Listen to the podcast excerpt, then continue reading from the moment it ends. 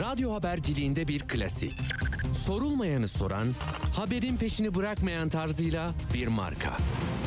Atilla Güner'le Akşam Postası, gündeme damga vuran konu ve konuklarla hafta içi her akşam on yedide Radyo Sputnik'te. Akşam Postası'ndan hepinize iyi akşamlar efendim. on dört Kasım akşamı saatler on yedi sıfır dört ve Türkiye'nin hani çıkıp kurtulamadığı o şeyin içinden, dehlizin içinden yine bir haber bizi aldı, gerilere götürdü. En azından hani mekansal olarak bile İstanbul, Taksim, Beyoğlu, İstiklal Caddesi ve altı yıl sekiz ay önce hep onu düşündüm. Ya biz aynı haberi yapmıştık. Hani bazen diyorum ya e, hani demokratik taleplerin daraltıldığı, kısıtlamaların yoğunlaştığı, söz ve resimle kendini ifade edemediğin, işte konserinden eğlencesine, kitabından filmine e, özgür bir genişletilmiş bir alan bulamadığın gibi daraldığında tekrar eden bir şey olduğunu anlıyorsun. Burada da hani şimdi ölenlere saygımdan daha kontrollü konuşmam lazım ama yani imza değişiyor. O karanlık eller görünmüyor. Birisinin üstünde IŞİD yazıyor, birisinin üzerinde işte P K K, P Y D dendi ki şimdi örgütün de ajanslara, uluslararası haber ajanslara, Ajans France Presse söylemişler A F P'ye. Bizim ilgimiz yok, işte başsağlığı dileriz diye. Yani gidip de terörün propagandası yapacak halim yok ama ben yaptım dediği zaman yaptım diyor. Me- şeyde yaptı işte Mersin'de o polisi şehit ettikleri zaman orada da bir kadın vardı. İsimleri yine C H P'ye çıksın diye oklar o tarafa doğru yönlendirilmişti ama neyse. Yani şunu diyeceğim, olan bu bu güzelim insanlara oluyor ya. Yusuf Meydan otuz dört, kızı Ercin. Sarıyer'den uğurlandılar bugün. Şimdi Elazığ var, Adana var, çalıştığı yer Adana. Yani dokuz yaşındaki evlatla geçiyorsun güneşli bir Kasım pazar günü. Senin üzerinden bir hesap görmek isteyenler seni öldürüyor. Adem Topkara, kırk yaşında, eşi Elif Topkara. Dünya güzeli, Gümüşhaneli bir çift. Gelmişler Boğaz'da böyle kenarda, köşede. Yani çayını, kahvesini içen bir evlatları var, Eliz, İlay. Onlar da kız istemeye gelmişler. Nişanlanacakmış bir akrabaları. Yani dört yıllık evli. Oradan geçmek yani. Tek suçları oradan geçmek. Yani pusuyu, tuzağı bilmiyorlar. Arzu Özsoy. Kızı Yağmur Uçar'ı almış on beş yaşında. O da melek gibi. Ya babası T R T'de dizilerde oynarmış. Nurettin Uçar. E, hatta Diriliş Ertuğrul ve Eşkıya Hükümdar Olmaz'da oynuyormuş Nurettin Uçar. O ne acı yani. Ayrıldığı eşi ve kızı. Soyadları ayrı diye tabii anlaşılmıyor. Öyle. E, yani... Burada e, çok soru var, çok hikaye var. Neresinden yürürseniz bir barikatla karşılaşıyorsunuz. Yani barikat şu, olay olduğunda bilgiye ulaşmak istediniz, gerçek bilgiye ulaşmak istediniz. Hayır, bazıları zıpırlık yapıyor diye... Koskoca bir ülkenin, hatta bir dünyanın parçasıysan, milyarların burada ne olduğuna dair bilgi edinme hakkını ortadan kaldırdı. Onu Yaman Akdeniz anlatmış. Biz de bu konuyu ele alacağız.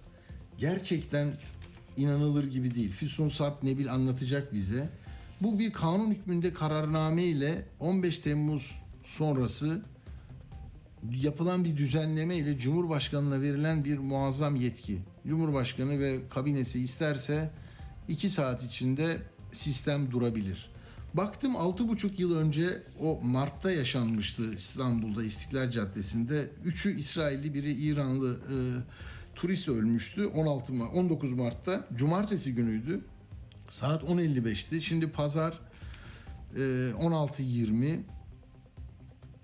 O zaman da böyle bir kısıtlama olmuş ama geçici denmiş. Yani televizyonlar haber yapmıştı, gazetelerde vardı detaylar vesaire. Bu sefer çok şey yapıldı, çok sıkı uygulandı. Gerçekten haberleşemediniz, bilgi alamadınız. Mehmet Yılmaz diyor ki bugün T yirmi dört'te, bu diyor teröriste yarar diyor ya. Yani e, terörün amacına hizmet etmiş olmuyor muyuz böylece diyor. Yani bilgi yok çünkü ortada. Bilgi olmayınca ne oluyor? Şey artıyor. Kaç kişi öldü? yüz kişi mi öldü? bin kişi mi öldü? Öyle laflar var. İnanılır gibi değil.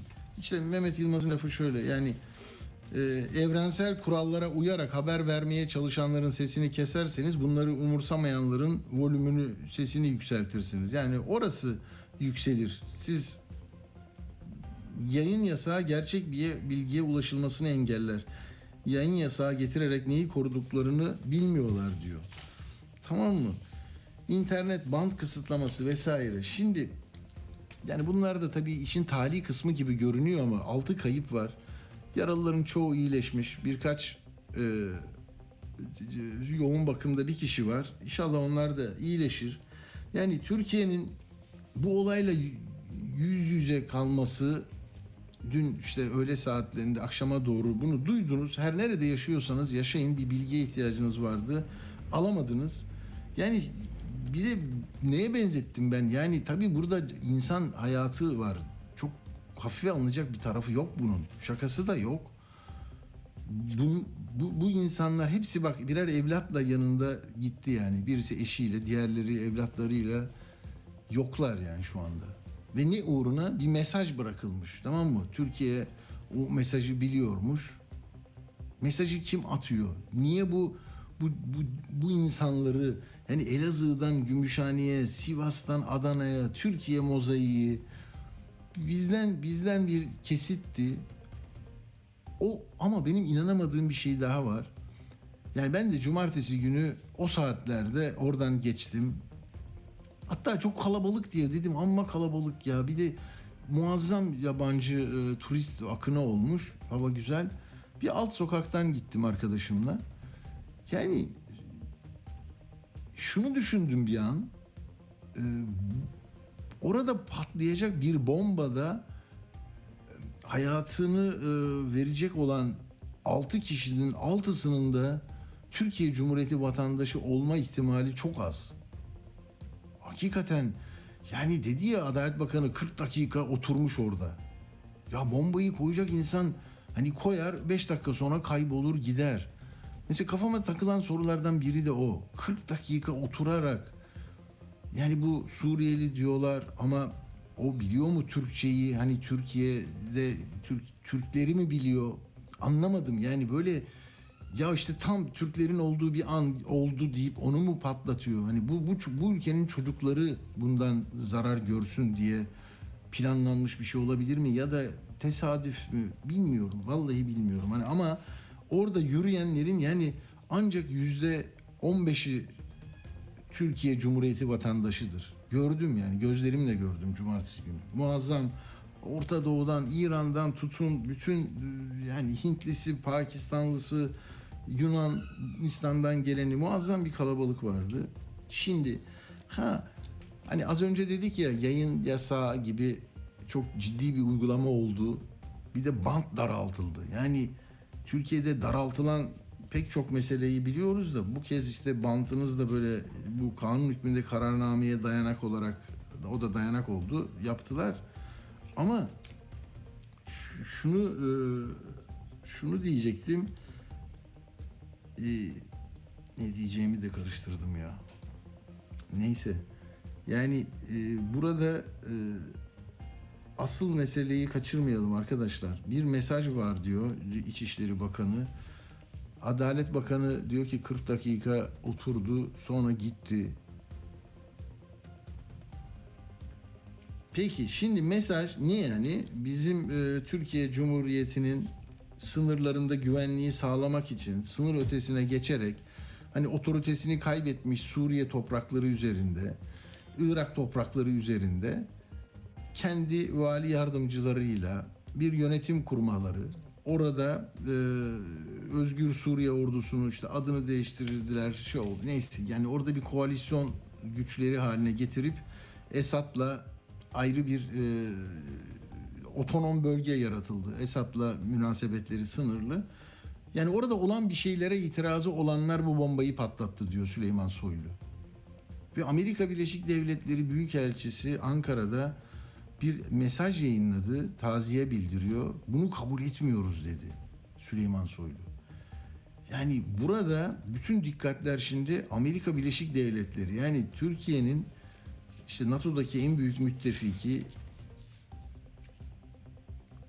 ve pek çok meselede e, çatıştığı, Suriye alanında hani uçağını yapıyorsun, ortaksın, atıyor seni. Ondan sonra bunu verelim onun yerine, hayır senato ol, olmadı veremiyor. Bir sürü sıkıntı. İşte Suriye'de senatodan geçiriyor şeyi, e, mali bütçesini, gidiyor onlara yardım ediyor, P Y D'ye. Onları terörist olarak görmüyor, eğitiyor. E Türkiye'de orada bir varlık olarak bulunuyor. İşte Süleyman Soylu dün pazar günü orada e, törenle bir okulu açtı. Hani e, vefat eden e, bir şehit vardı. Şehit adına bir vasiyet etmişti ya o. Gitti orada şey yaptı. Onu açmaya gitti ya. Bak işte Anadolu Ajansı'ndan Musa Özalkan anaokulu ve ilkokulunu açtı Çobanbey'de. Törene mesela katılıyor, tamam mı? Bak törene İçişleri Bakanı gidiyor, Bakan Yardımcısı Çataklı, AFAD Başkanı, Kilis Valisi, Cumhurbaşkanlığı Güvenlik İşleri Genel Müdürü, altıncı Kolordu Komutanı, Cumhurbaşkanı Danışmanları, Çobanbey Mahalle Meclis Başkanı falan. Yani Türkiye orada şehit edilen Musa Özalkan e, Assubay'ın vasiyetini yerine getirmek için tören yaptığı sırada şeyde e, Beyoğlu'nda İstiklal Caddesi'nde bu tuzak kuruluyor. Şimdi buradan hareketle Amerika Birleşik Devletleri'ne açıktan meydan okundu. Ben ilk defa böyle şey görüyorum. Hani savaşan ülkeler birbirlerine söyleyebilir. İşte yani geldi onlar koydular, bunun hesabını soracağız gibi.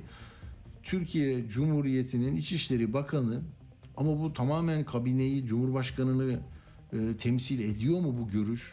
Bu bu ifade, emin değilim. Çünkü bir sürü kulislerde de işte yok istifa edecekti, telefon açtı, Erdoğan açmadı, geri dönmedi. O da istifa etme tehdidini söyledi falan diye Ayşe Nur'la Ali Mahir Başarır konuşuyordu bugün. Bilmiyoruz ki, bu istifa lafları birkaç kez çıkıyor. Neyi test ediyorlar bilmiyoruz. Ama bir Süleyman Soylu'ya kulak verelim. Burada burada çok başlık var ya. Hakikaten yani manşet, manşet, manşet, sür manşet, her şey var. Ben dikkatlice dinlemenizi tavsiye ediyorum. Kobani terör bölgelerini besleyen ve oradan Türkiye'nin huzurunu bozmaya çalışan bu anlayışa kendi senatolarından para gönderen bir devletle biz müttefikliğimiz elbette ki tartışılmalıdır. Bu kadar açık ve net. Biz kimsenin düşmanı değiliz. Kimsenin topraklarında gözümüz yok. Kimseye kalleşlik yapmıyoruz ama bu kalleşliklere elbette ki tahammül edecek gücümüzün kalmadığını ifade etmek istiyorum. İstiklal Caddesi bizim nazlı kızımızdır. Bize ne cevap verildiğini, ne mesaj verildiğini iyi bir şekilde biliyoruz. Bu eylemi gerçekleştirenlerin bize ne mesaj vermek istediklerini biliyoruz. Biz bu mesajı aldık. Hiç merak etmesinler. Karşılığını daha ağır vereceğiz. Bugün Amerika tarafından yapılan taziye mesajının da katilin olay yerine ilk gören, ilk gelenlerden birisi olduğu gibi değerlendirmenin esas olduğunu ben düşünüyorum. Ve bu mesajın da karşılığı çok net bir şekilde ortaya çıkacaktır. Yakın bir zamanda da görülecektir. Bu ilk söyledikleriydi. İkinci söylediğinde şunu söylüyor. Amerikan Büyükelçiliğinin taziye dilemesini kabul etmiyoruz, reddediyoruz. Kobani'yi, terör bölgelerini besleyen, Türkiye'nin huzurunu bozmaya çalışan anlayışa diye devam ediyor. Belki bu cümleyi duymadım ben. Ee, evet, yani Büyükelçiliğinin taziye dilemesini kabul etmiyoruz dedi. Şimdi ne diyecekler? Yani Amerika Birleşik Devletleri ne diyecek? Erdoğan şimdi Endonezya'da, Bali'de, G yirmi zirvesinde. Yani Biden'a anlatacağım önce meseleyi nasıl çözdüm, tahıl koridorunu diyordu. Yani bir bir bir bir ucu bir yerde, bir ucu bir yerde. Hani iki ucunu bir araya getirseniz ülkeyi anlayacaksınız ama daha stabil bir şey olacak. Ama hakikaten çok çok bilinmeyenli bir denklem gibi bir şey.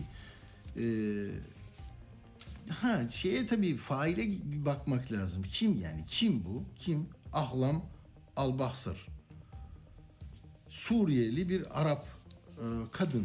Gelmiş, tekstil atölyesinde çalışmış, Esenler'de onu muhafaza etmişler bir süre. Sonra da buraya gelmiş, kamuflaj elbiseleri giyiyor, elinde bir gül yürüyor, sırt, sırt çantası var. Ama asıl o patlattığı şeyi, poşeti göremiyoruz. Herhalde alışverişe çıkmış, alışveriş yapmış bir görünümle oraya geliyor, kırk dakika oturuyor. Sonra bıraktığı yer tabii ağaçlar var, böyle hani betonun içine ağaç koymayı seviyor e, Taksim civarını yapan, düzenlemeyi yapanlar. Kadir Topbaş'tan beri öyle orası. Yani dünyanın neyse boş ver. Konumuz o değil de ya ben baktım mesela oraya koymuş ki taşın altında yer var, oturduğunuz şeyin altında. E, şiddetli içinde çiviler de var zaten. T N T kullanmış. T N T çok güçlü bir e, patlayıcı cinsi. Şimdi e, ama kalkıyor, sonra kaçarken görüntülerini de gördünüz. E, yani bıraktığı torba orada kırk dakika oturup da ne yapıyor, neyi sağlamış oluyor kırk dakika? Onun o gidişi, gelişi, kendisine bu patlayıcıyı vermeleri, Kobani'den emir, ondan sonra Afrin'den giriş. E, Afrin dediğiniz işte bu e, Zeytin Dalı harekatının yapıldığı, e, Türkiye'nin hakimiyetinde bir yer. Tamam. Oradan e, gelen giden oluyor. Mersin'deki olaya da oradan gelmişlerdi. Yukarıdan e, hava aracıyla inmişlerdi vesaire. Ama e,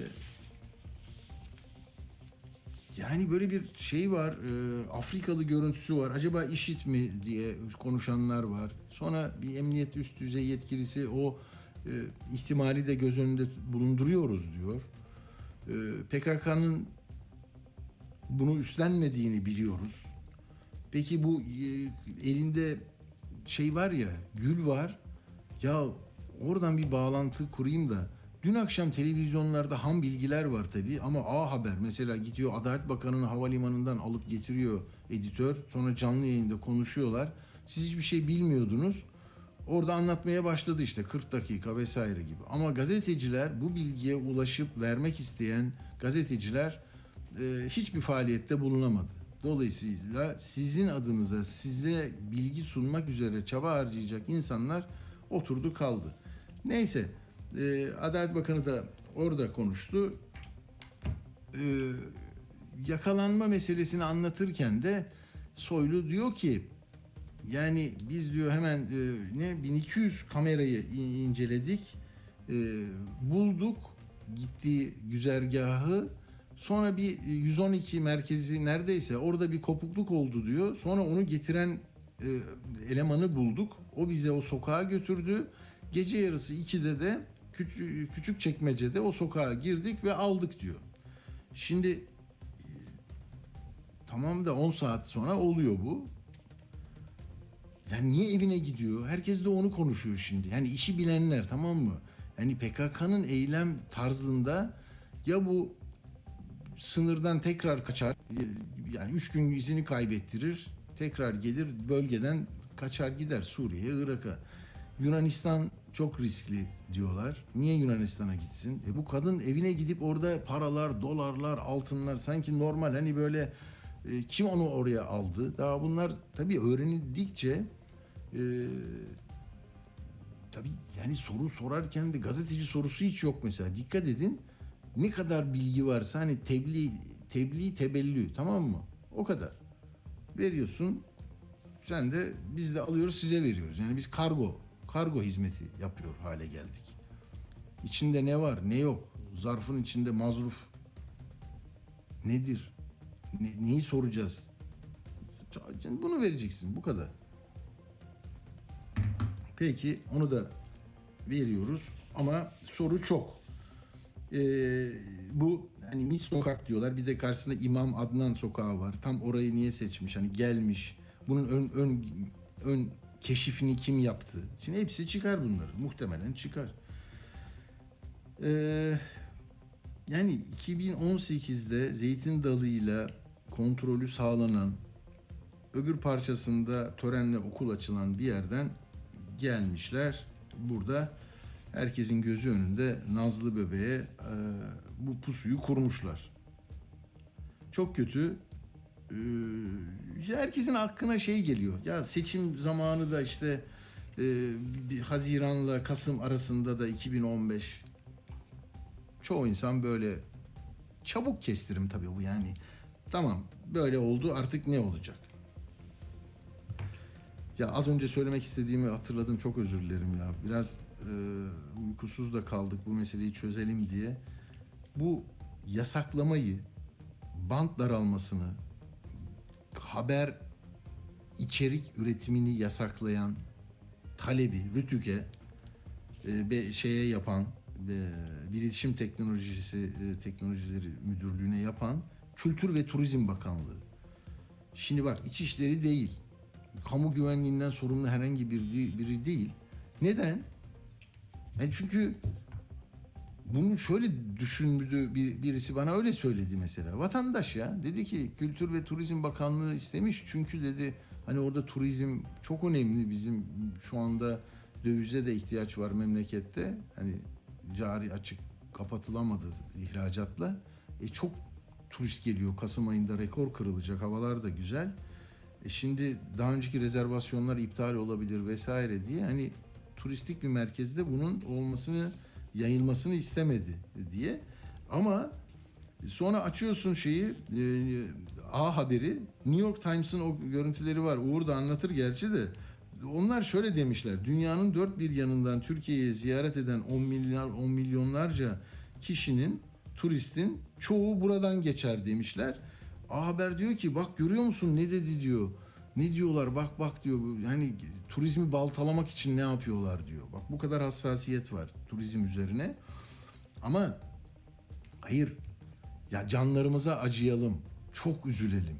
Ve bu ilk değil. Yani daha Beşiktaş'taki o şeyde, stadın yanında kurulan pusuyu hatırlıyor musunuz? Ya kırk polis şehit edilmişti ya. Yani bu ülke zaten çok çok bedel ödüyor. Yani bir ayakta durmak için toplu, yani bir aynı aynı ülke etrafında barış içinde yaşama gibi bir idealimiz varsa onun için hakikaten çok bedel ödüyoruz. Ha siz bunun yani dışarıdan kontrollü bir taşerona yaptırılmış olduğunu düşünebilirsiniz. Vekalet savaşları diyebilirsiniz. Ama yani orada bile bir fluluk var. Yani tamam, Amerika Birleşik Devletleri artık müttefik değil, tartışılmalı diyorsanız bu ülkenin milli güvenliğidir. Konuşursunuz, bir şey yaparsınız. Şimdi vatandaş ne yapacak yani? Şimdi Amerika Birleşik Devletleri ya da ismi önemli değil ki, hangi ülke olursa olsun. Yani A ülkesi de diyebilirdiniz, B ülkesi de. Bunun erken söylendiğini ve çok bunun ardı, ardı, ar, yani artçı depremleri olma ihtimali var. Benim gördüğüm bu. Ee, ama yani işte bu Yusuf'la kızı Erçin, Adem'le eşi Mukaddes, Arzu Hanım'la kızı Yağmur. Bunlar mesajın bedelini ödettiler sivillere, masumlara. Ve şimdi ülkeler arası ilişkiler, siyaset, güvenlik, kamu diplomasisi buna göre şekillenecek. Yani Fuat Oktay da benzer şeyler söylüyor. O da diyor ki, e, onu gördüm de, Türkiye hiç diyor ki bölgesinde, dünyada birçok olayda söz sahibi olan bir Türkiye'ye hiç kimse bu tür eylemlerle ne mesaj verebilir ne de yolundan döndürülebilir. Bu tetikçileri diyor, arkasında kim varsa, önünde sağında ne varsa halledeceğiz diyor. İşte. Tamam. Ne mesaj verebilir ne yolundan döndürebilir diyor. Ama mesajı aldık diyor İçişleri Bakanı. Şimdi herkesin korkusu biraz da hani seçimlere dönük e, takvim işlerken bunların yaşanıyor olması endişe kaynağı.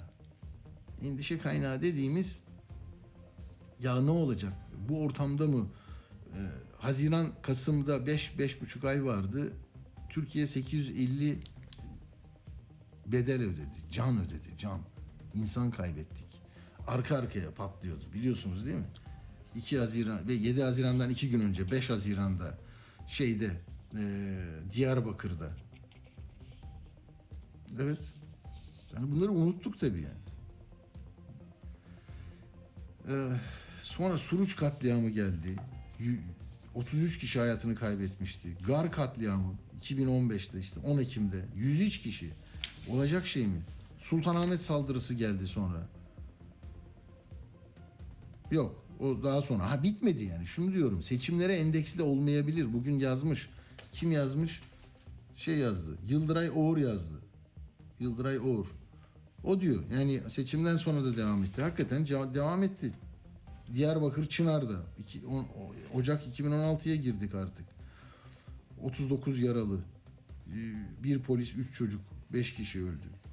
Böyle gidiyor. Güven Park'a geldik. Onu tak üstleniyor mesela. P K K, P K K. Sonra İstiklal Caddesi'ne geliyoruz. on dokuz Mart iki bin on altı.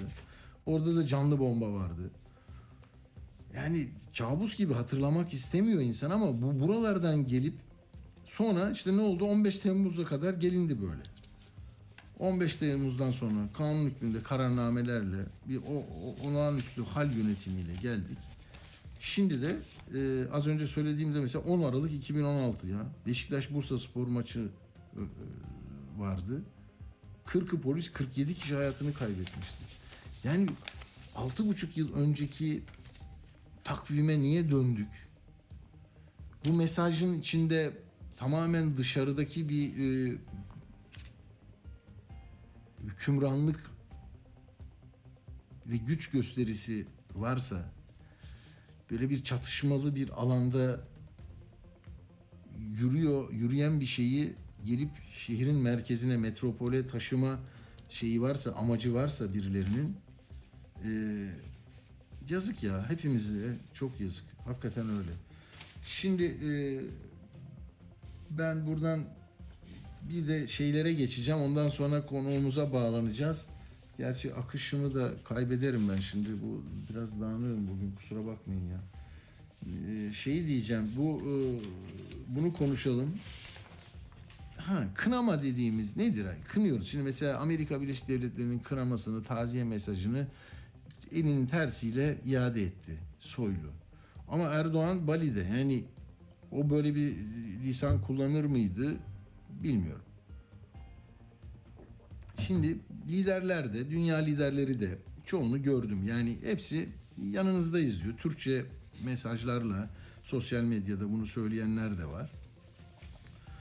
Ama e, enteresan olan bir şey var. E, Demirtaş'ın ve H D P'nin yaptığı e, şeyi, taziyeyi, kınamayı çok konuşuyor Türkiye. O da şunun için, çünkü çok sert bir ifade kullandı. Bir dakika.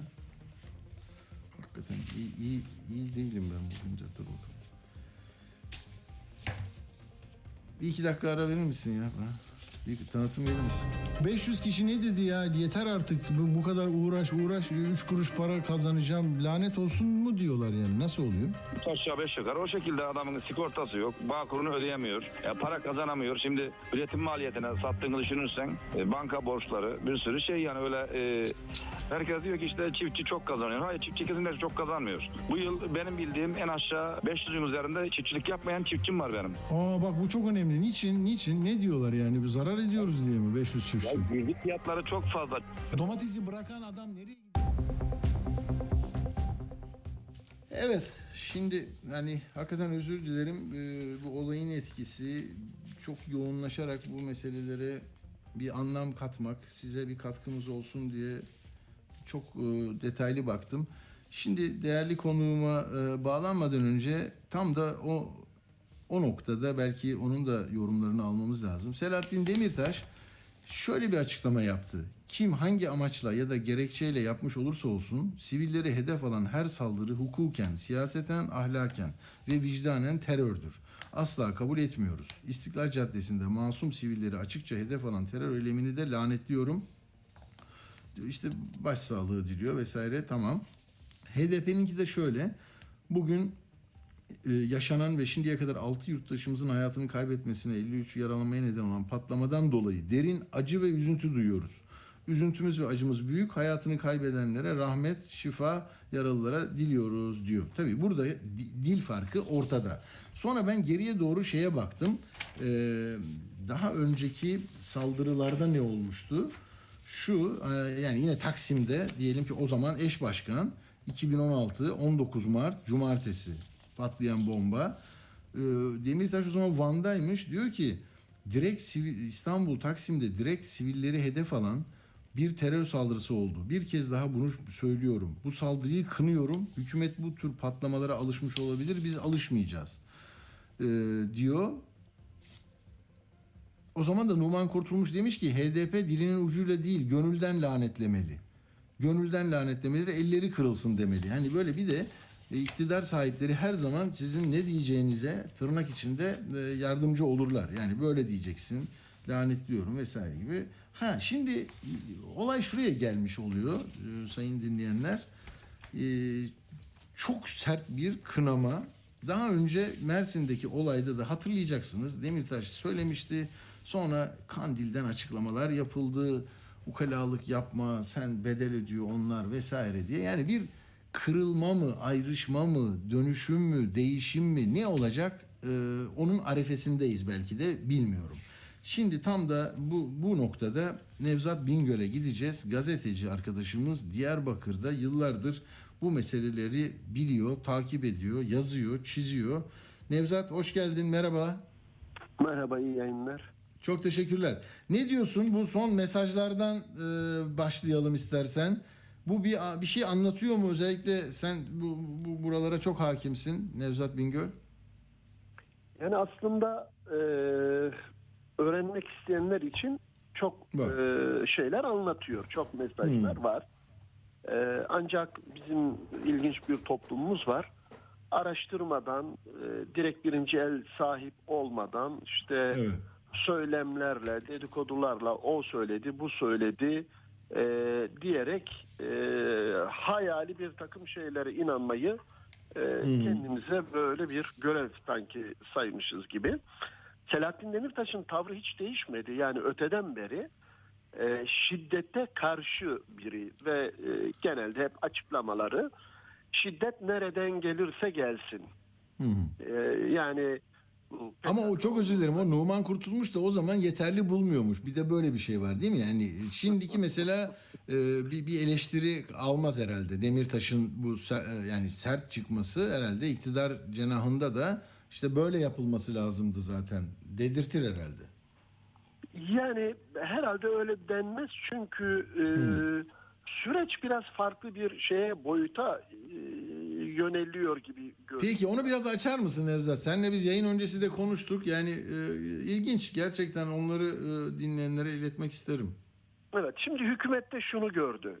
Yani özellikle İstanbul seçimlerinde e, Kürt seçmenler Abdullah Öcalan değil Selahattin Demirtaş'ın ne diyeceğine bakıyor.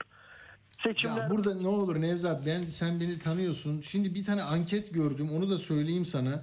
Bak e, bugün Metropol'de gördüm, evet. e, anket yapmışlar, e, diyor ki H D P seçmeni e, yüzde yetmiş beşi değil mi? E, sen de vardır onlar, sen onları aktarsana. Hı.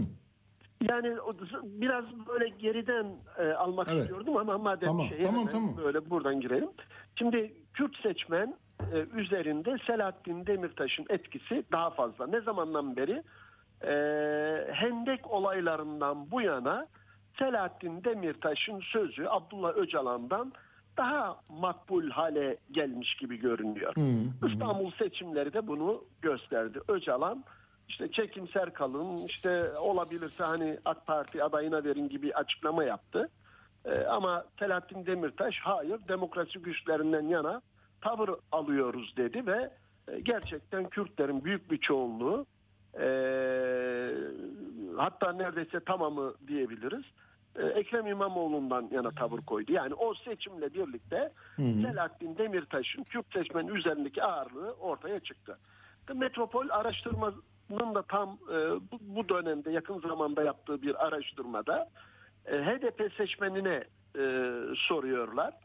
E, yani sizin nazarınızda kim daha etkilidir diye soruyor.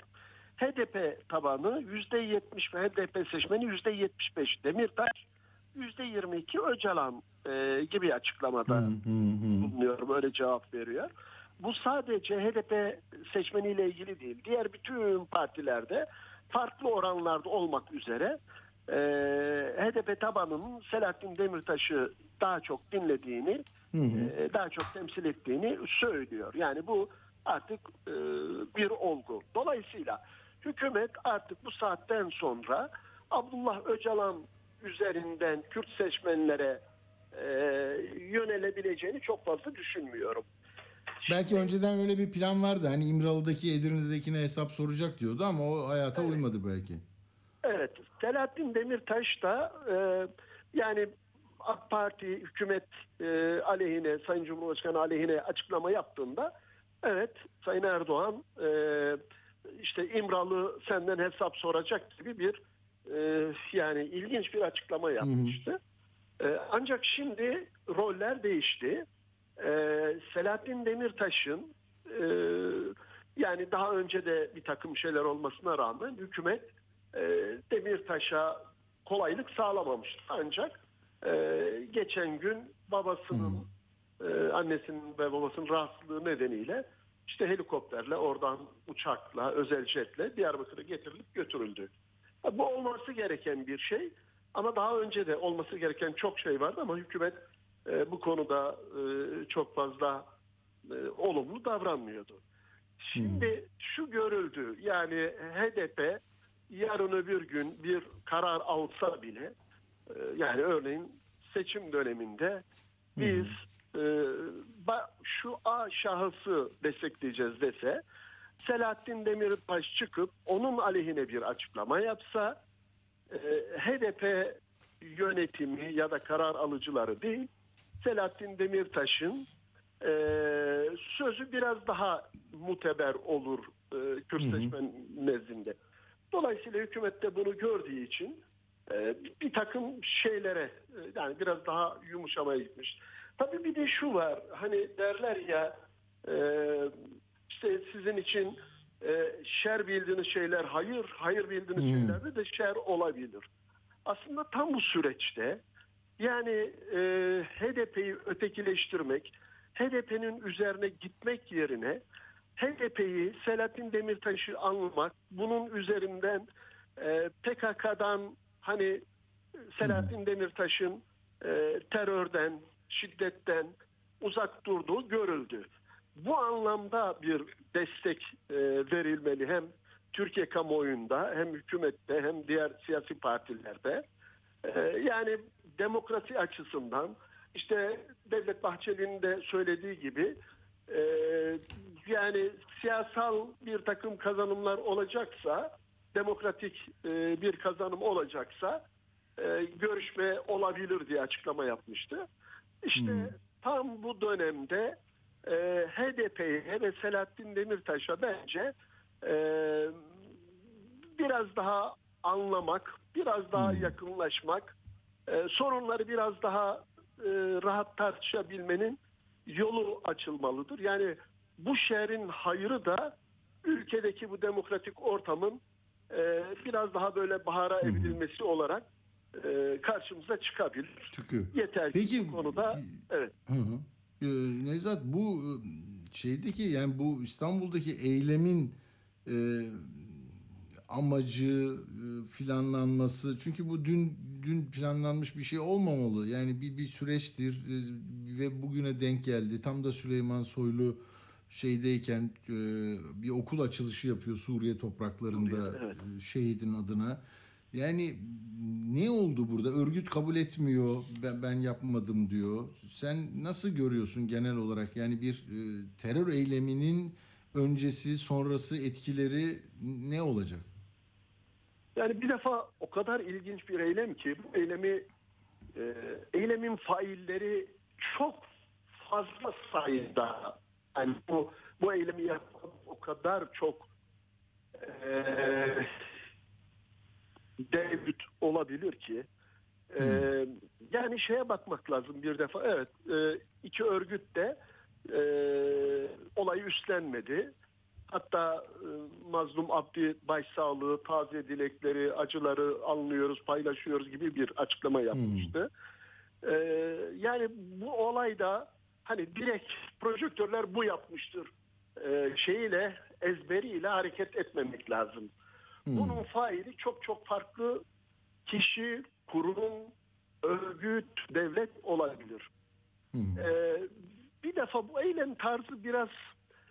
Benim içime açıkçası otuz yıldır bölgeyi bilen, örgütü bilen, terörü bilen biri olarak içime açıkçası çok sindiğini, yani açıklamaların içime çok sindiğini söyleyemem. Yani neden soruları gazeteciler şüphecidir, her şeyle şüpheyle yaklaşırlar. Hı hı hı. Ve o neden sorusunu hep sorarlar. İşte Ahmet yaptı. Ahmet neden yaptı? Bundan çıkarı ne? Ee, Ahmet hmm. bu bu bu durumda e, ideolojik bir bağlantı mı vardı? Parasal bir bağlantı mı vardı? İşte Ahmet'i öldüreceklerdi. E, niye burada değil de başka yerde öldürecek? Yani o neden sorularına aldığım cevaplar beni çok fazla açıkçası tatmin etmiyor. Yani hele hmm. bir de Mersin'deki o eee eylem sonrasındaki isim karışıklığını da görünce, mesela şimdi sosyal medyadan bu eylemi yaptığı e, söylenen kişinin ismiyle ilgili e, bir Facebook'ta bir sayfa var. Hmm. Resim eylemi yapan kıza benzemiyor ama isim aynı ve İstanbul'da yaşıyorum diye e, bir şey var. Sayfa biraz farklı.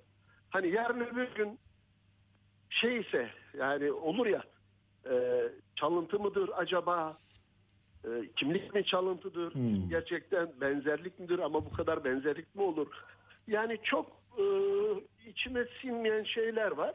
Muhtemelen... Belki erken tabii şimdi, bir de e, yani haber akışı eskiden, hani merkez medyanın yokluğu burada çok önemli. Mehmet Yılmaz da ona yakın şeyler söylemiş.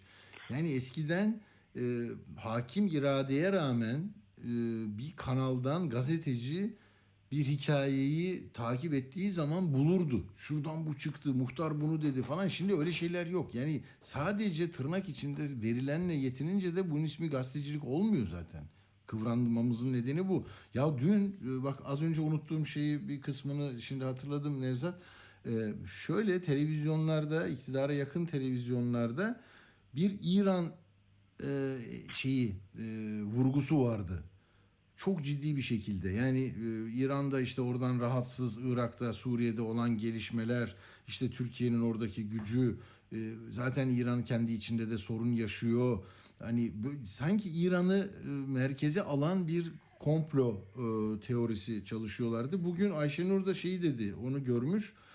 Diyor ki elindeki gülü şöyle benzetmiş birileri, ya İran gizli servisinin de imzasıdır bu diye. Yani bunlar akla yakın şeyler mi, yoksa uçuk kaçık işler mi, ne diyorsun? Yani tabii e, örgütle İran'ın çok yakın ilişkileri, hatta girift ilişkileri e, hmm. konusunda bir şüphem yok. Evet. Ama hani bu eylemi Ee, örgüt mü yaptı, İran destekli Değil. mi vardı, ee, o konu biraz tabii dediğim gibi çok e, çok bilinmeyenli bir denklem. Ama hmm. e, hani bu işi çözerken e, kesin konuşmamak gerekir Tabii. diye düşünüyorum. Hani bu yapmıştır, hmm. bitti, yok. Yani sorular çok. Bunun sorularına verilebilecek cevaplar bulununcaya kadar eee yani tatmin olunmayacak, kamuoyu da ben öyle düşünüyorum. Hı hı. Ee, bir de yani evet, merkez medya ile ilgili söylediniz. Yani şu olabilirdi, eğer eskiden olsaydı, e, benim de geçmiş dönemde çalıştığım merkez medyalarda hemen şöyle yapılırdı. Bu kızla ilgili bir araştırma yapın hemen. Tabii. Nereli tabii. kız? İşte Iğdırlı. Arayın Iğdır'ı, Iğdır'da bir ilişkilerini bir bulun. Mesela bu sinagog Tabii. baskınları vardı. Tuncay evet. Özkan hemen e, şey yollamıştı Bingöl'e. Çünkü eylemi yapan Bingöl'dü. Bunun ilişkileri üzerinden, kişiliği üzerinden, e, ne bileyim e, çevresiyle, ailesiyle ilgili e, bir takım araştırmalar yapardı gazeteciler. Mesela eski merkez medya olmuş olsaydı e, Suriye'ye gidilir. Suriye'de kim bu kız, ilişkileri neler, hmm. hangi gruba daha yakın, ne amaçla yapmış olabilir? Aile bulunurdu, aileyle görüşülürdü, röportajlar yapılırdı. E, yani olaya geniş bir perspektifte bakılabilirdi. Ama şimdi öyle değil. Şimdi e, neye inanıyorum ben? E, bunu bu yapmıştır. Tamam, bitti. Hiç araştırmaya gerek yok. Tabii tabii. Tribünlerde benzetiyorum ya ben. Fenerbahçe Galatasaray tribünü gibi. Yani evet, bu böyledir ya. Fenerbahçe attıysa golü goldür. Offside değildir. Atılacak yani. Aynen. Fenerbahçe tabii. golü attıysa offside var mı yok mu? Değil. Penaltı şey var mı? Yok. Tamam. O, ona gerek yok. Alkışlayacaksın. Gol diye ayağa evet. kalkıp bağıracaksın. Yani bu da ülkenin hayrına değil. Bizler ülkesinin hayrını düşünen e, gazetecileriz. Gerçekten de e, her olayda e, her olayın derinlemesine sorgulamasının yapılıp arkasındaki, önündeki şeylerin e, ortaya çıkartılması gerekir. Eğer bunlar yapılmadığı takdirde e, benzeri şeylerle her zaman karşılaşabiliriz. Doğru. Bak, iki şey söyleyeceğim. Birincisi, yine çok ekranlara böyle bağlandım ben dün gece, yani çok hepsini anlayayım ne diyorlar diye. A Haber'de şey geldi, işte Adalet Bakanı Bekir Bozdağ ve orada bir gazeteci şunu şöyle bir formüle etti sorusunu. Efendim dedi, bu işte altılı masanın adayı falan dedi. Terörü konuştular konuştular. Dedi mesela dedi Kemal Bey'in dedi çok şansı yüksek değil mi dedi. Kasetle dedi FETÖ'yle işbirliği yaptı dedi. Baykal'ı devirdi. Arkadan dedi P K K desteğini de arkasına aldı şimdi dedi H D P üzerinden dedi. Güçlü bir aday değil mi yani dedi. Yani düşünsene, yargılara bak. Yani seçime giden bir ülkede Adalet Bakanı'na gazeteci sıfatıyla İşte hem FETÖ'nün hem P K K'nın e, C H P ile iç içe olduğunu söyleyip bir resmi e, ağızdan görüş almak istedi. Allah'tan bakan hiç başka bir şey söyledi. Yani böyle bir şeye girmedi. Olmaz zaten böyle bir şey. Ha, soru şu. Yani bu giderek e, Bahçeli'nin Elazığ'da söylediği de hani ya bizim için H D P eşittir P K K'dır. P K K eşittir C H P. P K K eşittir e, H D P ise, H D P eşittir C H P ise zaten C H P P K K'dır. Böyle bir evet. önermeler var. Yani seçime giderken e, şimdi herkesin ortak simgemiz olan bayrak mesela çok önemli.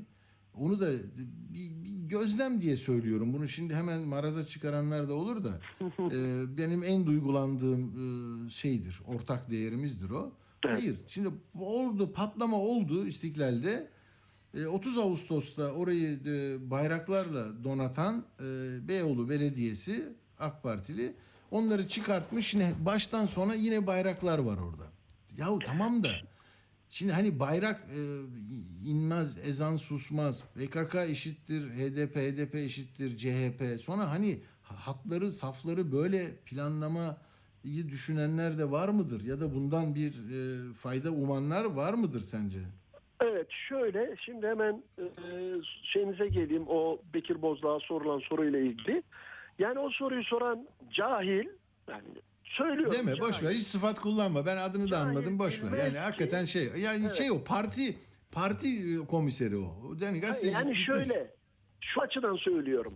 H D P tabanı e, bir defa Kemal Kılıçdaroğlu'na çok fazla böyle sıcak bakmıyor çünkü. Evet. Selahattin Demirtaş'ın cezaevinde olmasını e, C H P'ye bağlıyorlar. Niye? Dokunulmazlıklar. Çünkü C H P dokunulmazlıkları e, kaldıran e, maddeye evet diyen C H P.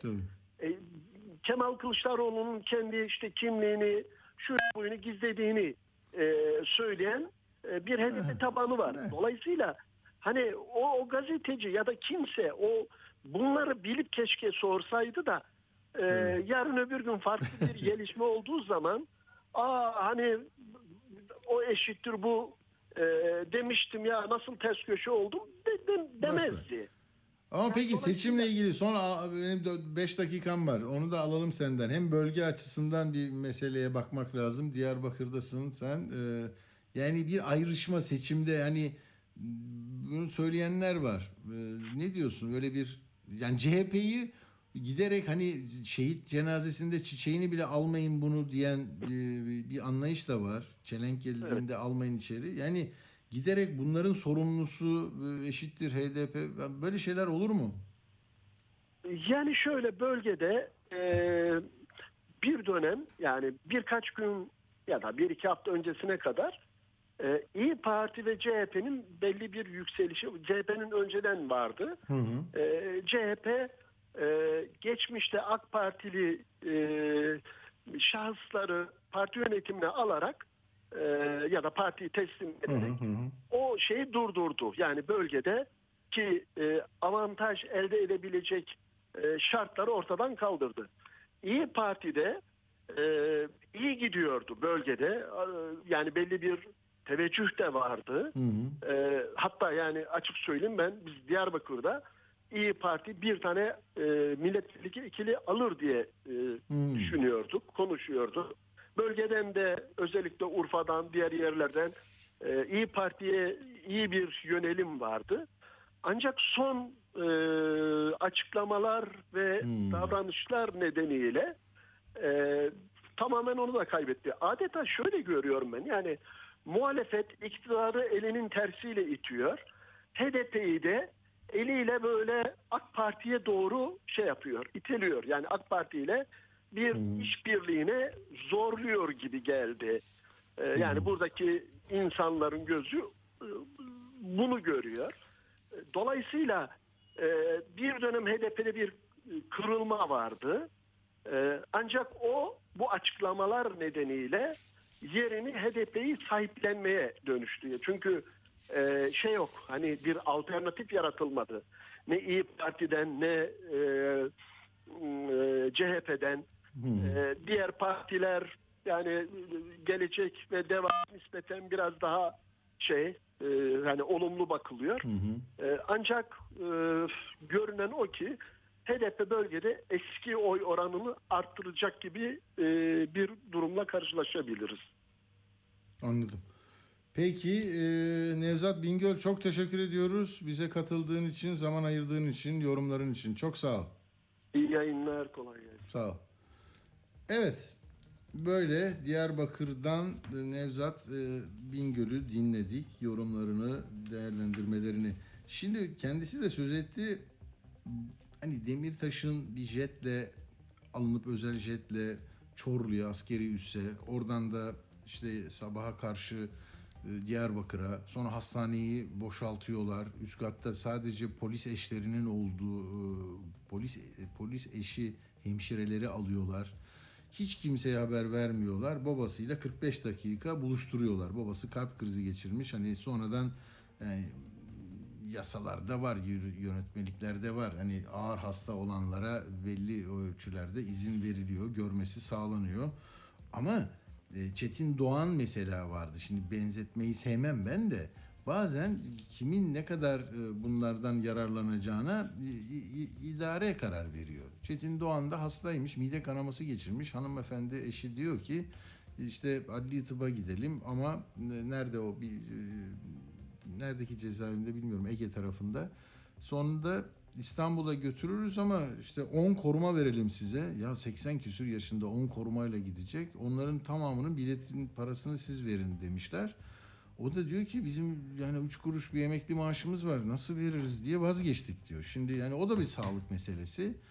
Ee, onunki kesinleşmiş hüküm. Diğeri yani yargılaması sürüyor. altı yıldır cezaevinde.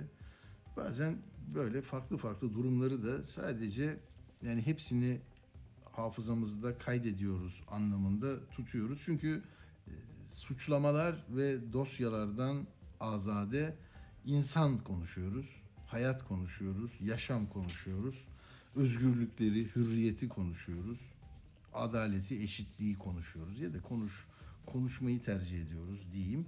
E, bir onu söylemek istemiştim. Ha bir de tabii bu Demirtaş'a jest mi değil mi, İsmail Saymaz yerinde duramayan bir gazeteci olarak O yine eksik olmasın sormuş. Kime sormuş? Selahattin Demirtaş'ın Beyaz Sandalyesi diye bir kitap yazmıştı ya. Zınar Karavil'e sormuş. Ne, ne bu demiş. Yani jest midir nedir? O da diyor ki bir hakkın kullanımı jest değildir. Jest yapılmışsa bu H D P'nin gücüyle oldu. Demirtaş ya da herhangi bir H D P'li kanmaz. Bu jest Demirtaş'a terörist denilmesinin ne kadar saçma olduğunu gösterir. E, madem ki terörist, neden jest yapılıyor? Sonra da diyor ki iki nedeni olabilir bunun diyor. İlki AK Parti'den kopan muhafazakar Kürtlerde sempati, sempati yaratmak. İkincisi H D P, H D P tabanında kafa karışıklığı. AK Parti'nin H D P ziyaretiyle zemin etüdü yaptığını düşünüyorum diyor e, Zınar Karavil. Bu yolla kaybettiği Kürtlerin oyunu kazanmayı, H D P'lileri Cumhurbaşkanlığı seçiminde tarafsız bir alana çekmeyi amaçlıyor olabilir. Eğer başarılırsa, başarılırsa Erdoğan zaferini garantileyecektir. Bak çok ciddi laflar bunlar. Şimdi asıl buna dikkat edin. İYİ Parti ile H D P arasındaki gerilim AK Parti'nin planına su taşıyor. Altılı masadan beklediği diyalog adımını göremeyen H D P kendi yolunda yürüyebilir. Şimdiki önemli bakın bana göre. üç yıl önce İmralı mektubuyla halledilemeyen bu kez kendiliğinden gerçekleşebilir. Enteresan. Yani düşünmeye değer bir yorum olmuş bu. Devam edeceğiz.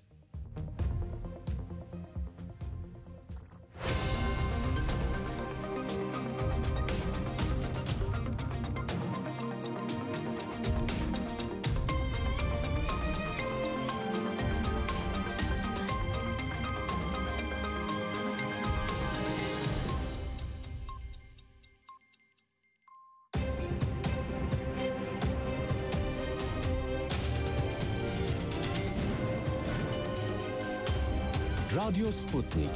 Anlatılmayanları anlatıyoruz. Radyo haberciliğinde bir klasik. Sorulmayanı soran, haberin peşini bırakmayan tarzıyla bir marka. Atilla Güner'le Akşam Postası, gündeme damga vuran konu ve konuklarla hafta içi her akşam on yedide Radyo Sputnik'te. Evet efendim, pazar akşamı on altı yirmideki bu öf, terör saldırısı, bu hepimizi çok üzen saldırıdan sonra elimiz ayağımız olan telefonda bilgiye ulaşamadık, haberleşemedik, paylaşamadık. Bunun da işte bir bant kısıtlaması, ilgili yerlere başvuruyla bu konularda kararlar alınmış ve uygulanmış. Şimdi bunu anlayalım. Nasıl olur bu? Yani bir düğmeye basıyorsun, nasıl daraltıyorsun? Türkiye'de her şeyi daraltıyorlar da hani bir düğmeye basıp bu nasıl oluyor? Bir onu anlayalım. Teknik bir mesele olarak görelim dedim. Ee, bu konularda e, çok değerli bir uzman Füsun Sarp Nebil, T yirmi dört'te de yazıyor. Bizim de iyi bir dinleyenimiz olduğunu biliyorum. Merhaba Füsun Hanım, hoş geldiniz. Merhabalar, gerçekten sizi hep dinliyoruz eşimle birlikte. Harika, çok teşekkür ederiz. Nasıl, bizim bir on dakikada bilgilenmeye ihtiyacımız var. Hemen hakikaten anlatıyorum. Bu nasıl oluyor? Şimdi öncelikle şeffaflık gibi gözükse hmm. de B T K'nın aslında dosdoğru yapamadığı bir işi anons ediyor. Ee, hmm. Bunu e, Citizen Lab diye Toronto Üniversitesi'ne bağlı bütün dünyadaki e, casus yazılımları araştıran, ki N S O grup biliyorsunuz elli bin kişilik hmm. yazın çıkmıştı dinleme, e, bir sürü insan evet. dinledikleri. Onları da bulan grup bu. E, bu Citizen Lab zaten çoktandır raporluyor. Yani iki bin on dört'te bu e, yazılım Sandwin diye bir cihaz e, derin analiz yapıyor. Deep Packet e, Inspection diyoruz biz. Biliyorsunuz internet paketlerle gidip geliyor. O paketlerin içine bakan bir yazılım bu. Ve hmm. bunun bir cihazı var. E, bu cihazları Türk Telekom aldı. Ve e, dikkat ederseniz NetBlocks'un görmüşsünüzdür. E, hmm. Ne kadar bantların daraldığını gösterdi. Bazıları sıfır. Aa, büyük bir tablo vardı. Evet hakikaten. Ha, hepsi ha. böyle uzun Bazı. uzun bantlar. Hı hı. Evet. Şimdi e, Twitter, YouTube ya da Instagram gibi çok büyük e, siteler, e, platformlar tek hı hı. bir sunucudan hizmet vermiyor. Çok sunucudan veriyor. Yani tamam. ne bileyim e, Romanya'dan veriyor, Bulgaristan'dan veriyor, İstanbul'dan veriyor. Siz e, hangisi boşsa yazılım bunu yönlendiriyor size. Oradan size hizmet veriyor hız açısından. Bunların da işte numaraları var. Dikkat ederseniz o listede önce o numaralar, yani Bütün evet. her yerdeki sunucuları blokluyorlar. Hmm. Öncelikle onu söyleyeyim. Ee, bu cihazlar üzerinden yapıyorlar bunu ama bu cihazları yaparken beceriksizce yapmış durumdalar. Yani B T K'nın yıllardır yazıyoruz, sektörel bir başarısı yok. Sektörel başarı dediğimiz nedir? Çok harika bir telekom hizmeti. Ucuz, hmm. hızlı, kaliteli, arızası olmayan bir şey hizmeti. Bu maalesef yok Türkiye'de. Bunu B T K'nın göreviydi. Yani bir telekom sektörü oluşturma görevi vardı. Bunu yapamadı. Hmm. Ama iş yapıyor görünüyor şu anda. Fakat hmm. ne yaptığını söyleyeyim ben size. Siz sadece Twitter'dan, Instagram'dan bahsediyorsunuz. Ne oldu biliyor musunuz? Şimdi siz gittiniz Twitter'ın kapısını çaldınız. Atilla Bey. Cevap yok. O çaldığınız şey geri dönüyor.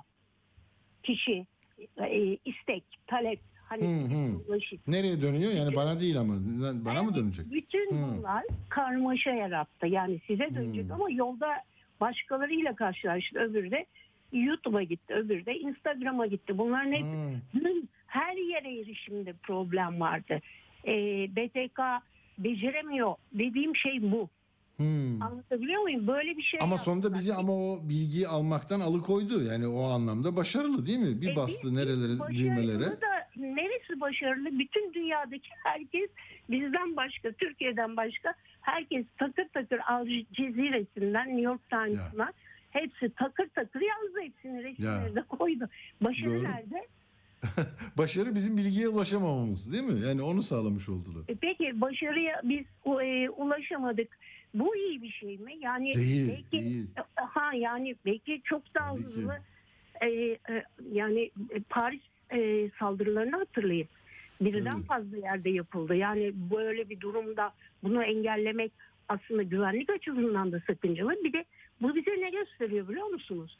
Allah korusun bu ülkeyi birileri işgal etse bizim haberleşmemiz engellenecek. Yani e, biliyorsunuz Mustafa... Yok öyle demeyelim ya, işgal mükemmel olmaz da. Ha, yani bir de böyle bir konu var.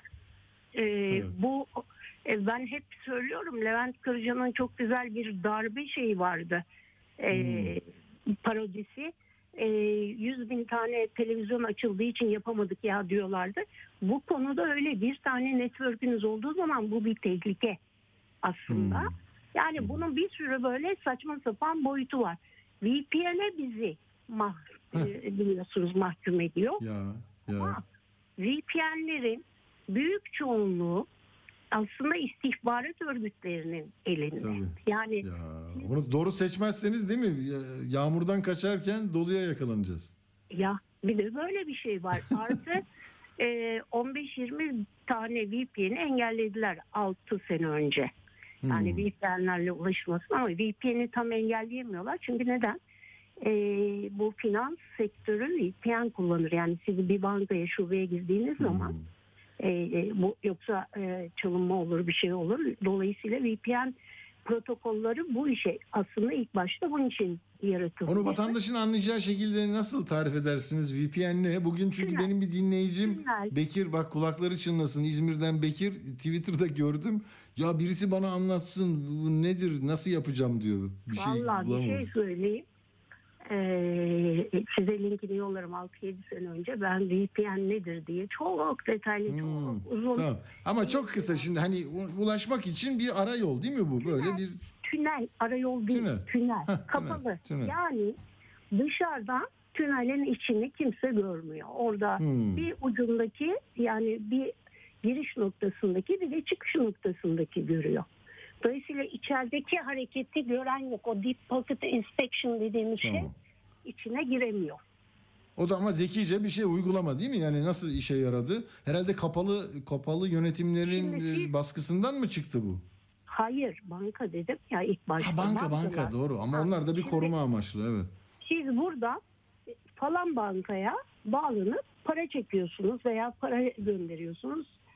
Bir o banka görüyor yaptığınız işleri, bir de hmm. biliyorsunuz. Araya kimse. Tamam. Gerçi bu V P N'lere de e, aradaki adam saldırısı diye bir saldırı çıktı. E, bu da bazı V P N'ler için tehlike. İşte V P N hmm. de yani problem. V P N'e tabii, tabii, insanları tabii. mahkum etmek de aslında o kadar kötü bir şey ki. Tabii. Ee, böyle durumlarda Tor kullanılabilir. Ben söyleyeyim, Tor browser, Tor tarayıcı, Chrome tarayıcı gibi. Hmm. Ee, Tor veya Brave diye çok yeni bir şey çıktı. Ee, Brave hem e, şey tutmuyor, geçmiş history tutmuyor. Hmm. Ee, bunları kullanabilirsiniz. Bunlar kendi içinde zaten V P N'li. Onu da söyleyeyim bu arada. Doğru, doğru. Peki Mehmet Yılmaz da e, aslında itiraz etmiş ya. Bu, bu bu da çok önemli. Siz de katılıyor musunuz? Son iki dakika hani siz de... E, şey, ben kaçırmışım. Diyor, Mehmet Yılmaz neye itiraz etmiş? Bu, diyor ki yayın yasağı teröriste yarar. Evrensel ben kurallara istedim. Uyarak haber vermeye çalışanların sesini keserseniz bunları umursamayanların sesini yükseltirsiniz. Böyle şey olmaz diyor. Doğru değil mi? Dünyanın hiçbir yerinde bu ki, çalışmıyor. Bakın. Atilla Bey demin söyledim. Paris saldırısını hatırlayın. Dört tane yerde birbirinden üç beş dakika farkla saldırı tamam. yaptılar. Yani e, haberleşildi mi orada? Sorun olmadı mı yani o zaman? E, yani orada da işte haberleşme tabii biraz zayıf kaldı. Hı. Ama yani Hı. bilinmez ki böyle şeyler. Şimdi onun e, nasıl olacağı, insanların haberdar olması lazım böyle olaylarda. Birbirine bir de yakınlarınız acaba oralarda mı şuralarda mı değil mi? Bir sürü tabii, problem tabii. var.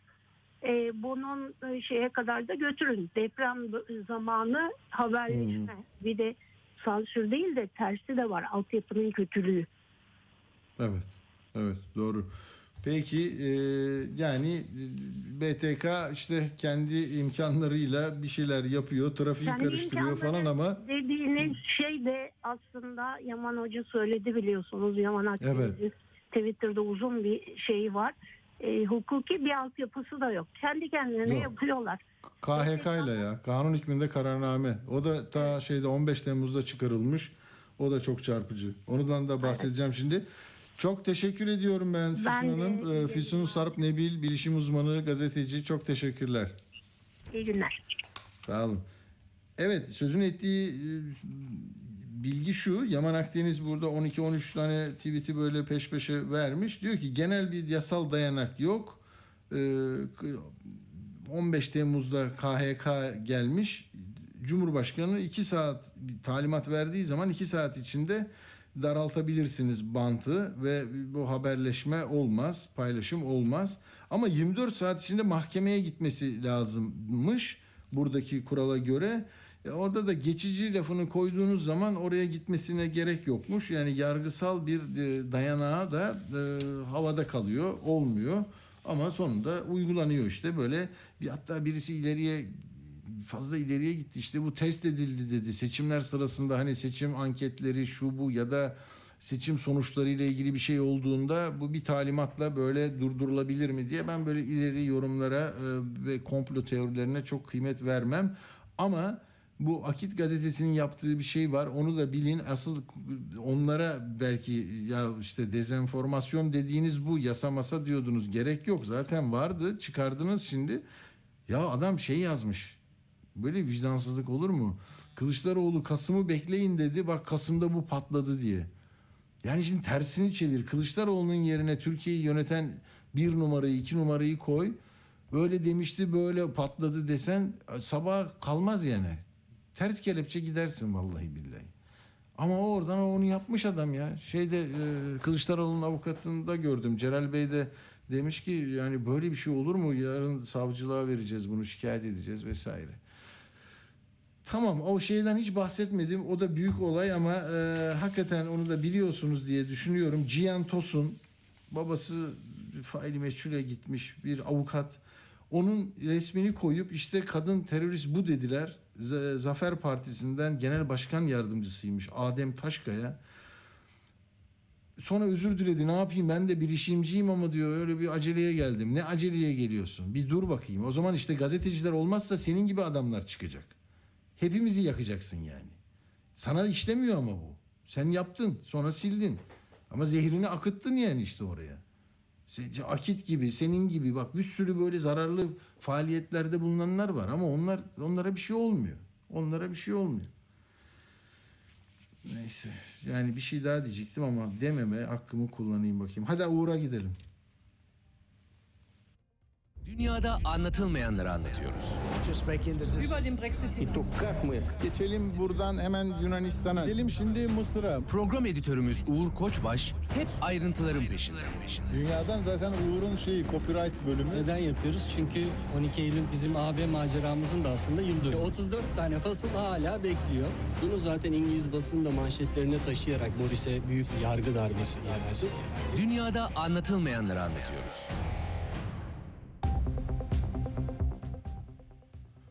Hatırladım ya, dur Uğur dur. Ya dün akşam saat yirmi bir falan olay olmuş, kaç saat önce bir yorum var. İsmi lazım değil bir televizyonda ve başında da doç nokta d r yazıyordu vatandaşın. Dedi ki evet bir kadın bir meslek kurumunda çalışıyor ee, ve Türk vatandaşı dedi. Yani avukat, tamam mı? Bu Cihan Tosun'u kastetti, ismini veremedi. O sırada zaten resimlere de bakıyorlardı, o değil ama adam dedi yani avukat diyemedi de bir meslek grubuna dahil vesaire. Neyse Uğur, hadi bakalım, senin süreni iyi kullan, on bir dakikan var. Evet e, şimdi tabii dünyada da bu iş manşetlerdeydi, tüm e, basında e, yer aldı, internet sitelerinde de fotoğraflarıyla birlikte bütün dünyada yer aldı. Ee, Biz göremedik, onlar gördü yani bizde ne oluyor, ne bitiyor. Evet, turizmi yani de koruyacaktık, turizmi de koruyamadık yani. E şimdi o turizm meselesi zaten şimdi benim de bahsedeceğim şey. Turizm Bakanlığı aslında B T K'ya başvuru yapan, siz de söylediniz. Hı-hı. Ama A Haber başta olmak üzere birçok kişi New York Times'ın haberine tepki gösterdi. Çünkü New York Times'ın haberinde şöyle bir ifade geçiyor. Türkiye'yi her yıl ziyaret eden on milyonlarca turistin birçoğu pazar günkü bombalı saldırının meydana geldiği bölgede zaman geçiriyor. Saldırının yapıldığı ikonik cadde restoran ve mağazalarla dolu. Yani tamamen hı hı. bir turizm vurgusu yapılan bir e, haberle e, New York Times bu saldırıyı duyurdu. Onun üzerine tabii e, bu haberin e, anons edildiği tweet'in altında yüzlerce tepki gösteren e, Türk vatandaşları da var, yabancılar da var. E, tweetler var. Ya işte ne kadar duyarsız paylaşım, özür dileyin, yazıklar olsun diyenler. Mesela bir Amerikalı altına şey yazmış. Türklerin de zaman zaman İstiklal Caddesi'nde yürüdüğü duyulmuştur diye kinayeli bir biçimde yorum hmm. yapmış. Yani saldırıda ölenlerin hepsinin Türk olmasına rağmen turizm vurgusunun yapılıyor olması, işte Ankara'nın da tabii hiç istemeyeceği bir şekilde e, böyle bir E, tepki çekti. Hatta e, İstanbul'da yaşayan bir gazeteci var, Paul Benjamin Osterlund, e, Guardian, Atlantik'e yazılar yazan bir e, bağımsız gazeteci. O da New York Times'a bir çağrı yaptı. Yüzlerce insanı kızdıran bu iğrenç makale için özür dilemeli, onu ciddi anlamda düzeltmeli hı. veya kaldırması kaldırmalısınız. Bu gazetecilik değil dedi. Tabii bu kadar çok tepki olunca New York Times bir açıklama yapmak zorunda hissetti kendini. Hmm. Ee, New York Times'ın İstanbul muhabiri David LaPesca Twitter'ından şöyle bir e, açıklama yaptı. Bu tweet ve bağlantılı olduğu makale New York Times'ın İstanbul saldırısı ile ilgili haber takibinin sadece ufak bir parçası. Hmm. Türklerin veya başkasının her paylaşımı saldırının her elementini eline almasını beklemesi çok saçma. Bir tweet hakkında söyleneceğinize New York Times'ın sitesine girin ve haberlerini inceleyin. Yani bu özürden çok biraz hmm, paylama kızmış. gibi, tepkilere hmm. karşı bir paylama gibi. Ama ünlü isimler de var tepki gösteren. Ayşe Özyılmaz mesela utan kendinden New York Times demiş. E, altında çok fazla e, tweetin, haber tweetinin altında çok fazla on bir Eylül e, saldırısının fotoğrafı var. Yani on bir Eylül'ün gerçekleştiği bölge de çok turistik bir yerde ama hiç turizm lafı geçmedi e, diye tepkiler var. Hmm. E, Ecri'nin çok fazla tabii fotoğrafı paylaşılmış. Buradakiler turist değil, sadece çocuktu e, diye. Birçok kişi de New York Times aboneliklerini iptal ettirdiklerini bu ekran görüntüleriyle hmm. altına eklemişler. Belki yarın tekrar New York Times'ın haberlerine bakmak lazım. Yine bir şey olabilir, hmm. özür olabilir. Reuters ve A F P'nin tabii bu konuyla ilgili haberleri ilginçti. Çünkü Reuters bir IŞİD olabileceğinden bahsediyor. Ankara'dan bir üst düzey isimle konuşmuşlar. Evet, P K K'yı hmm. gösteriyor ama IŞİD olma ihtimalini de e, devre dışı bırakmıyoruz diyor. A F P zaten örgüt, terör örgütünün e, bu işi üstlenmediğine dair haberi dünyaya e, açıklayan ajans oldu. E, dünyadan da tabii birçok tepki geldi. NATO'nun e, burada tepkisi önemli. Müttefikimiz dayan- Türkiye ile dayanışma halindeyiz dedi. Tabii e, buradan e, çok fazla rahatsız olacak iki tane ülke var. Finlandiya ile İsveç. Şu anda e, NATO üyeliği için Türkiye'nin onayına muhtaç bir halde bekliyorlar. E, ve son dönemde işte Türkiye ile müzakerelerin de sona geldiğine ilişkin paylaşımlar yapılmıştı. Yani ben daha önce görmemiştim Finlandiya ve İsveç'in böyle bir Türkiye'de olan bir saldırıya ilişkin kınama mesajını, ama Finlandiya bütün devlet kurumlarıyla kınama yarışına girdi ya. diyebiliriz. Finlandiya Cumhurbaşkanlığı hemen açıklama yaptı. Korkunç patlamada hayatını kaybedenler için taziyelerimizi iletiyoruz dedi. Başbakan açıklama yaptı. Ailelerine, sevenlerine en derin başsağlığı dedi. Dışişleri Bakanı açıklama yaptı. Kalbimiz kurbanlar ve aileleriyle birlikte. Ankara Büyükelçisi, Büyükelçilik, hepsi Finlandiya'nın açıklamalar yaptılar. İsveç aynı şekilde Dışişleri Bakanı e, dedi ki bu tür terör eylemlerine maruz kalmış ülkelerle ve halklarıyla omuz omuzayız. Bu olayın Türkiye ile İsveç arasında yapılacak görüşmeleri etkileyeceğini zannetmiyorum. Tabii böyle bir kaygının hmm. olduğu da açık. Türk makamlarının soruşturmasını bitirmesini bekliyoruz. E, işbirliği yapmaya hazırız dedi. İsveç tabii biraz daha sallantıda Finlandiya'ya göre. E, çok daha fazla P K K örgütü militanının orada olduğuna dair istihbarat bilgileri var ve birçok kişinin de iadesi istendiği için İsveç bu eylemden sonra belki biraz daha beklemek zorunda kalabilir NATO üyeliği için. Onun dışında dünya liderleri tabii Azerbaycan Cumhurbaşkanı Aliyev başta olmak üzere işte Amerika hem Beyaz Saray Sözcüsü aracılığıyla hem de Ankara Büyükelçiliği aracılığıyla açıklama yaptı. Ki Soylu da ona kabul etmiyoruz dedi. Putin aynı şekilde terörün her çeşidi ve yapısıyla mücadelede Türk ortaklarımıza mümkün olduğu kadar yakın işbirliğine hazırız dedi. Almanya Cumhurbaşkanı, Ukrayna lideri Zelenski'ye, İtalya Başbakanı, Pakistan Başbakanı, İsrail Başbakanı vesaire vesaire Avrupa Birliği aynı şekilde. Tamam, ee, ama tabii burada e, önemli olan iki ülke var. Suudi Arabistan e, bu tür meselelerde onun da hiç açıklamasını şimdiye kadar görmemiştik. Bu korkakça hmm. eyleme karşı Türkiye Cumhuriyeti'nin yanındayız. Kardeş Türk hükümeti ve halkına en içten taziyelerimizi sunuyoruz diye Suudi Dışişleri Bakanlığı'nın açıklaması var. İkinci ülkede Mısır Dışişleri Bakanlığı, o da Türkiye ile e, yakınlaşmayı askıya aldıklarını duyurmuştu ama en güçlü şekilde kınıyoruz. Dünya ülkelerini bu nefret uyandıran olguya karşı birleşmeye ve maddi manevi her türlü kaynağın kurutulmasına çağırıyoruz diye onların da bir açıklaması oldu.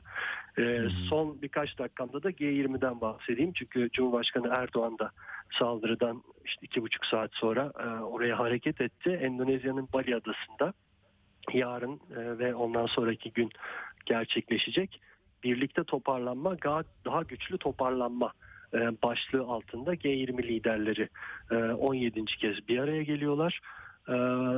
Vladimir Putin, Rusya lideri katılmayacağını açıklamıştı. Onun dışındaki liderler geliyorlar. Ukrayna lideri Zelenski'yi zirveye davet ettiler. O online olarak katılacak. Gıda ve enerji güvenliği, sağlık ve dijital dönüşüm başlıklı üç oturum yapılacağı söylendi. Biden ile Çin Devlet Başkanı Xi ilk kez, çok uzun zaman sonra ilk kez bir araya geldiler. Tabii Amerika ile Çin gerilimi had safhada, oradan çıkacak mesajlar önemli olacak.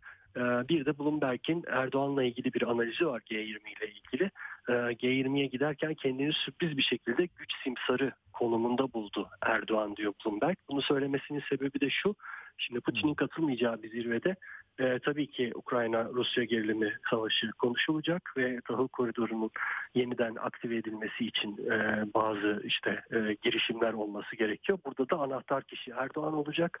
Çünkü iki ülkeyle de yakın ilişkilere sahip ve o G yirmi zirvesinde yani belki de atılacak bütün adımlar Erdoğan üzerinden atılacağı için Erdoğan'ın orada çok güçlü bir konumda olacağını söylüyor Bloomberg. Hı hı. Peki altılı masa toplantısı bitti mi? Vallahi hiç takip edemedim Uğur ben. Sonra bir şey olursa ben şimdi e, birkaç laf edeceğim. Bana bilgi ver. Tamam tamam. Çünkü hayır, toplantı devam ederken şeye, teröre lanet e, bildirisi yayınladılar onu ama evet. e, hala devam ediyorsa on ikide başladı. altı saat sürüyor mu? Dair bir altyazı görmedim ama şimdi tekrar kontrol ediyorum hemen. Tamam, Ankara'dan falan da bir sor lütfen ya. Peki tamam. Çok teşekkürler Uğur Koçbaş. Ben teşekkür Dediğimiz, ederim. Görüşürüz. Bu, burada da e, evet yani yirmi beş hesap sahibine de işlem yapılacak diye bir notum var. Onu yani fazla yorum yapmışlar herhalde e, sosyal medyada. Emniyet öyle bir şey açıklamıştı. E, bazı hesaplarda bu sıkıntı var diye. Altılı Masa'nın da işte sekizinci toplantısı arkadaşlar, ama o teröre karşı ortak bildiriyi biliyorum. Ondan sonra ne olduğunu bilmiyorum. kırk gün kırk beş gün arayla böyle huzurlu, sakin bir görüşmeler yapıyorlar. Bazı e, yazarlarda görüyorum buna e, kızıyorlar. Yani e, birkaç yerde gördüm, çoğalıyor bu. Hani tansiyon düşüyor, bu, bu memlekette herkes bir e, heyecan bekliyor. Nasıl olacak yirmi yıl sonra yeniden böyle bir, yani arzu halci gibi yazıyorsunuz, çiziyorsunuz ama ne olacak bilmiyorum bitince. Uğur bana bir şey söyledi mi acaba demedi. Herhalde devam ediyordur. Ya böyle de bilgi yok. Arda'ya da sordum. Arda yapamıyor. Arda bulamadı. Devam ediyor diyor. Peki. Tamam. Peki yarın altılı masadan ne çıktı onlara bakarız.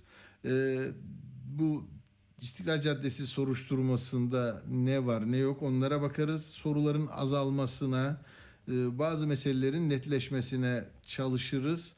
Çok teşekkür ederiz bizimle olduğunuz için. Yine bugünkü gece uykusuzluğu ve bazı kendimden kaynaklanan şeyler, fasılalar için özür dilerim. Hepinizi çok seviyoruz. İyi akşamlar diliyoruz. Atilla Güner'le Akşam Postası sona erdi. Radyo haberciliğinde bir klasik. Sorulmayanı soran, haberin peşini bırakmayan tarzıyla bir marka. Atilla Güner'le Akşam Postası, gündeme damga vuran konu ve konuklarla hafta içi her akşam on yedide Radyo Sputnik'te.